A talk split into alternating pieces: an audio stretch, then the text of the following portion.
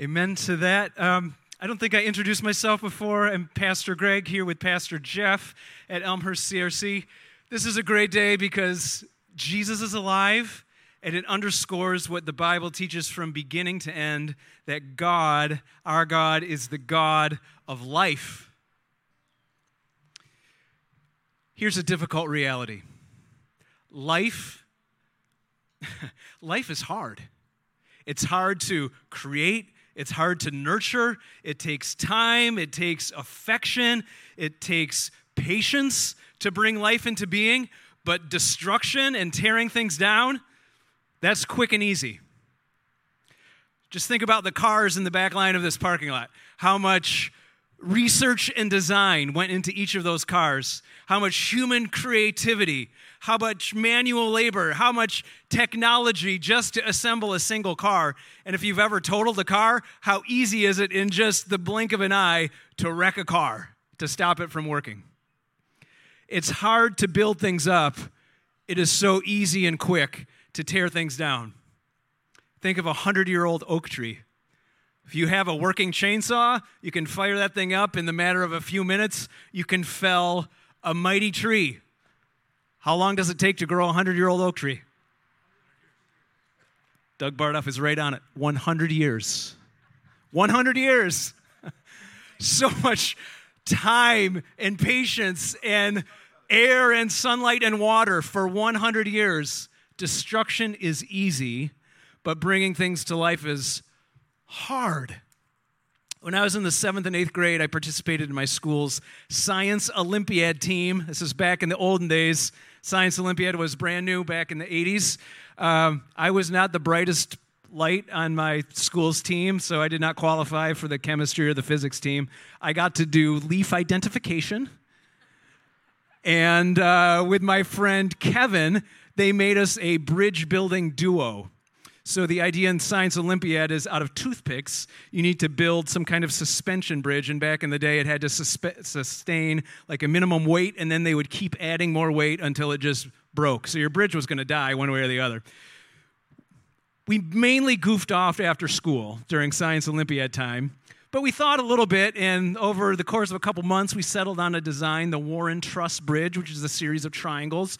We made a few prototypes, they never worked. But a couple weeks before we made our trip to the University of Michigan, we actually got a bridge to sustain the minimum uh, weight. A few little tweaks. My friend Kevin took it home, got a call from him very early in the morning on the day that we were supposed to take the trip to University of Michigan. He was like, dude, horrible thing happened. There was an accident our bridge is missing a few pieces. It might have been my sister, might have been my cat. All these years later, I don't know what broke our bridge, but uh, my mom brought me over to his house. We, you can only use certain kinds of glue, not quick dry glue, not gorilla glue. So we slapped on some like Elmer's glue, tried to put it back together. Couple hour trip to the University of Michigan. The Science Olympiad judge puts our bridge out, and he kind of looks at us like, "What are you guys even doing? Your bridge is wet."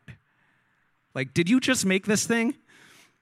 Puts not even the minimum weight on, but half the weight on, and our bridge just collapsed like it was made of toothpicks. It took us weeks and months to get to that point, and just one little cat accident took out a whole bridge. It is so hard to build something, to construct something, and so easy to break something or tear it down. The reality of Easter does not deny this principle of life that touches every single cell in the universe. But what Jesus did on Easter Sunday morning is to work with that principle and redeem it, to actually take this destruction is easy idea and flip it totally upside down. Instead of mere destruction, God says through Jesus, I can use sickness and betrayal and disease and death and destruction as the very stuff that will bring about more life in the end. That sounds like a miracle. Jesus put it this way in John chapter 24 unless a kernel of wheat falls to the ground and dies, it remains only one single seed. But if it dies there in the ground, it can grow up and produce so many seeds. Friends, if you go home today and plant a sunflower seed in your garden with some time and air and water and sunlight, that single sunflower seed can grow up four or six or eight feet tall into multiple sunflower plants. And on the head of each sunflower, there will be 2,000 or more seeds. How can that one single seed that you plant in the ground, just with a little time and affection, turn into thousands and thousands and thousands of seeds? This seems like a miracle. This is not just for biology, friends. Jesus says that just like that happened, because God put my life in the ground, the same thing is going to happen for the souls and the bodies and the spirits of human beings. Does that even seem possible? This is what God is planning for each of us, for the life of the world. This is the real surprise of Easter that it seems like something dead is just going in the ground but that God uses that raw material to bring about real life, first for Jesus, and then for you, and then for the whole world. No one saw this coming, by the way. Karn and Kara read earlier from Luke chapter 24. Here's just a few more words. This is the angel speaking to the first women at the tomb. The angel said, The Son of Man had to be crucified, and then on the third day be raised again. That's this principle at work first death and in the ground, and then abundance of life. And then the women remember Jesus' words. When they came back from the tomb, they told all these things to the 11 disciples and then to others, but they did not believe the women because their words seemed to them, catch this, like nonsense. If there's a part of you, even a small percentage, that even on a beautiful Easter Sunday morning finds this hard to believe, that maybe this story is nonsense, you are in good company, quite frankly.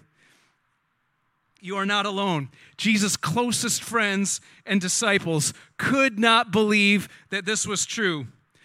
It's one thing to wreck a car, it's one thing to wreck some drywall, it's one thing to cut down a tree, but when you wreck a relationship, a close or intimate friendship, it truly feels like that thing cannot come back. And that is what had happened for Jesus' closest friends.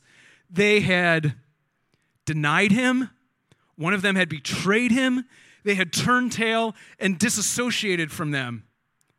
Have you ever lost a friend or maybe been the source of the death of a friendship because you said something like, dude, you are just the worst right now? What are you doing? Have you ever betrayed someone who is close to you or been betrayed by a broken promise? How long does it take to build back that trust, that affection, right? It takes years and years of love and affection to build up what maybe you frittered away in a moment of anger or an act of betrayal. That's what the disciples are experiencing. How could Jesus be alive and everything be okay when we totally wrecked this relationship? Jesus was crucified, died, and buried, and the relationship broken. On Easter Sunday morning, we remember that God's power is infinitely greater than any of those things. Some of us on Good Friday took small shards of wood and wrote on them something that is wrong in our life, something that is not the way it's supposed to be, somewhere that we're stuck, somewhere where something is broken, and we laid those things at the foot of the cross. You will notice that they are now gone, and the cross is wrapped in white and here we are on a beautiful morning, and God is whispering to all of us if you trust me with the raw materials of what is currently wrong with this world, currently wrong with you, currently wrong with your life, if you allow it to go to the cross with Jesus, if you allow it to go down into the grave with Jesus, it will by my power, says God, rise up with Jesus, changed and healed, redeemed and transformed. What looks like sickness today will look totally different on the other side of the grave. What looks like just wreckage today will look totally different if it goes down to Jesus in the grave and rises up with him again. What looks like disease and death and just wasting away today will one day, by God's grace, look totally different if it goes to the cross and to the grave and with Jesus rises again. Is there enough hope within you that can trust that God can do that, even with the stuff of your life? I would love if on every Easter Sunday morning, God just snapped his finger and all of our slates got wiped and washed clean. But life is hard to bring into being. Sometimes healing can happen quickly, don't get me wrong. God does miracles, but more often, God is in it for the long run. He has a long range plan, not just for this life, but for all eternity to heal and mend and restore and make everything that is currently wrong righter than right. Do you have enough hope in you on a morning like this that can trust God with all of the circumstances of your life? For my part, I stand in a long line of people that says, Lord, I believe. I believe the women who were there at the tomb. I believe the thousands of years of witnesses who have seen the signs that resurrection and change is possible. And God, today, count me in that long company of people who sees and hears and believes that He is risen. as a sign of this, that God is in it with you in the long run and that you want to participate in the long run with Jesus, we're going to come to his table. If you receive these elements, invite you to open them up now.